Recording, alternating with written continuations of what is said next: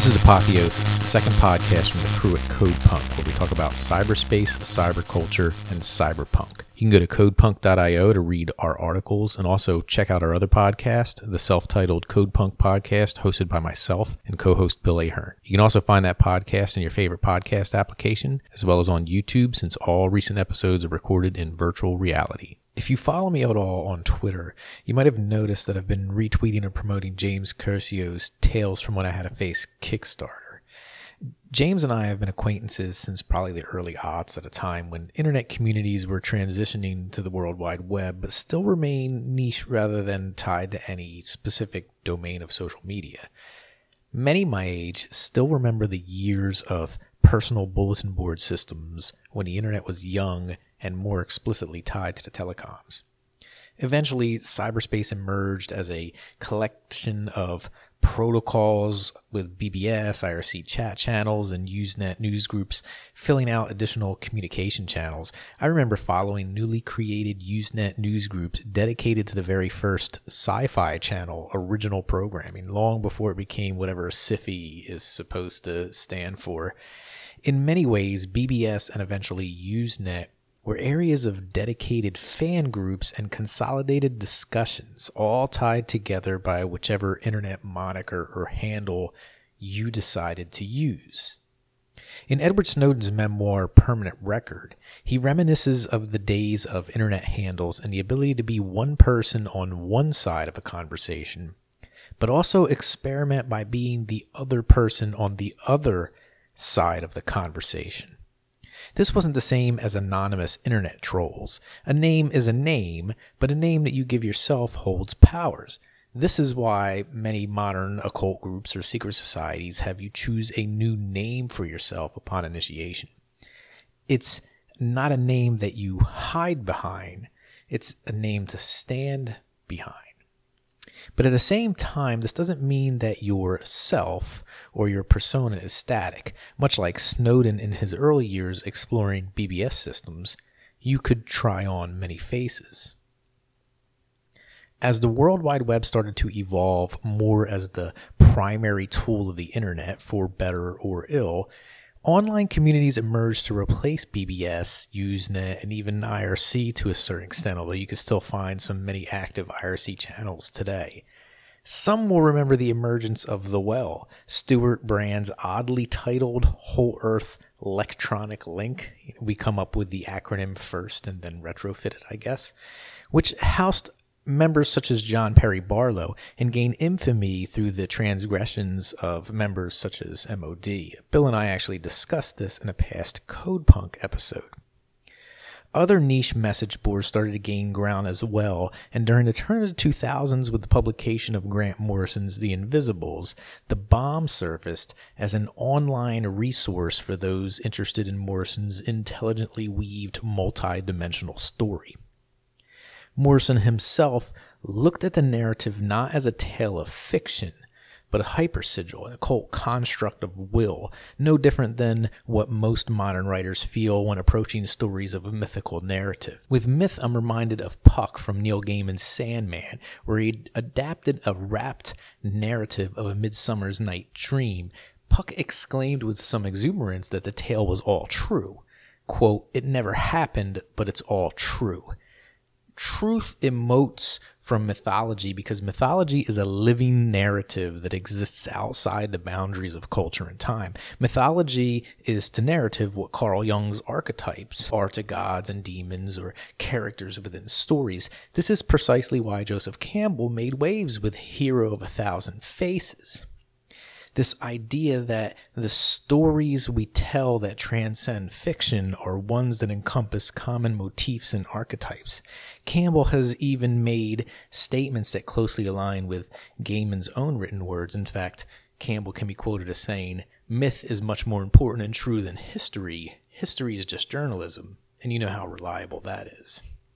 The bomb spawned an online community named Barbelith that grew in popularity in underground circles.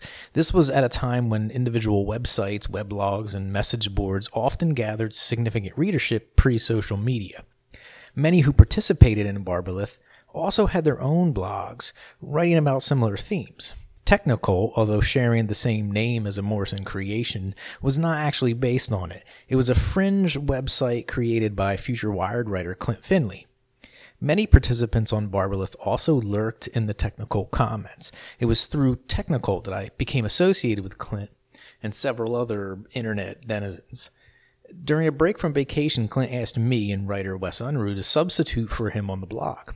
After Klint returned, several on the site suggested that those of us writing about common themes create a group blog, reminiscent of a musical supergroup, a mashup of multiple bloggers working together on a single publication. Klint Wes, former Adobe employee and future Institute for the Future contributor Chris Arkenberg, robotics engineer Chris Joseph, Leipo Barreau, and myself then founded Key 23 also based on a Grant Morrison concept. He was big at the time. The story of Key 23 as an internet community is a long and winding and intriguing one, and I don't want to get ahead of myself by going into it here just yet. I am trying to retain some form of linear or time based narrative with these nostalgic pieces of apotheosis. And Key 23 comes much later than BBS or Usenet news. But what's important is that Key 23 burned bright, but also burned fast. We interviewed the likes of Richard Metzger, Michelle Belanger, and R- Douglas Rushkoff. We acquired many more contributors, including then socialist but future egoist and alt right agitator Nick Pell, writer, director, actor John Harrigan, occult author Taylor Ellwood, former Mozilla employee Angelina Fabbro, and of course, narrative explorer James Curcio. Technoccult is actually now run by religious studies PhD candidate Damien Williams, who was interviewed uh, not that long ago by Douglas Rushkoff on Team Human.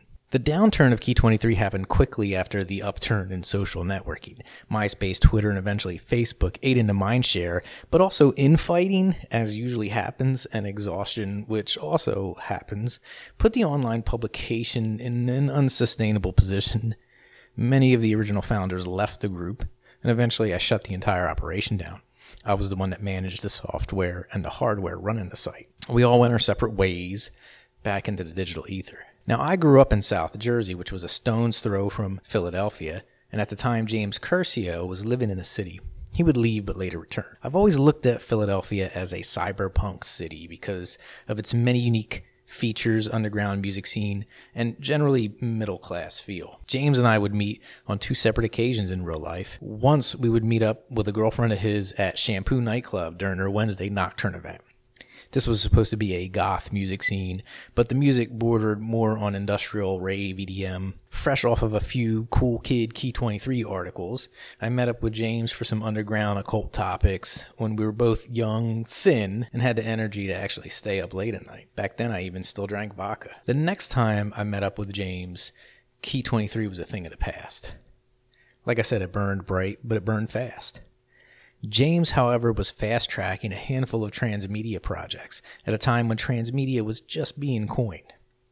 Prior to his Key 23 days, he was best known for having joined My Cult, a mental case of a fiction story published by the arcane Falcon Press, and his ambitious projects brought him into contact with some experimental artists and well known storytellers. Eventually, James founded Mythos Media as a transmedia company, recruiting myself, P. Emerson Williams, and Rich Pizor, with Ong's Hat originator Joe Matheny actually coming in in a capacity of his Alterati project, acting as a bit of an advisor. I later met James again at the famed Monks in Philadelphia for mussels and scallops in one lunch while I was consulting with Peirce College. Mythos Media was ambitious in that, with very little funding, it was attempting to provide an outlet for experimental narratives in art and fiction that reflected higher level mythological concepts. The original idea was the production of a living mythos, a modern narrative that adhered and assimilated to archetypes of myths that are ever present, but wrapped in the ideas and the breakdowns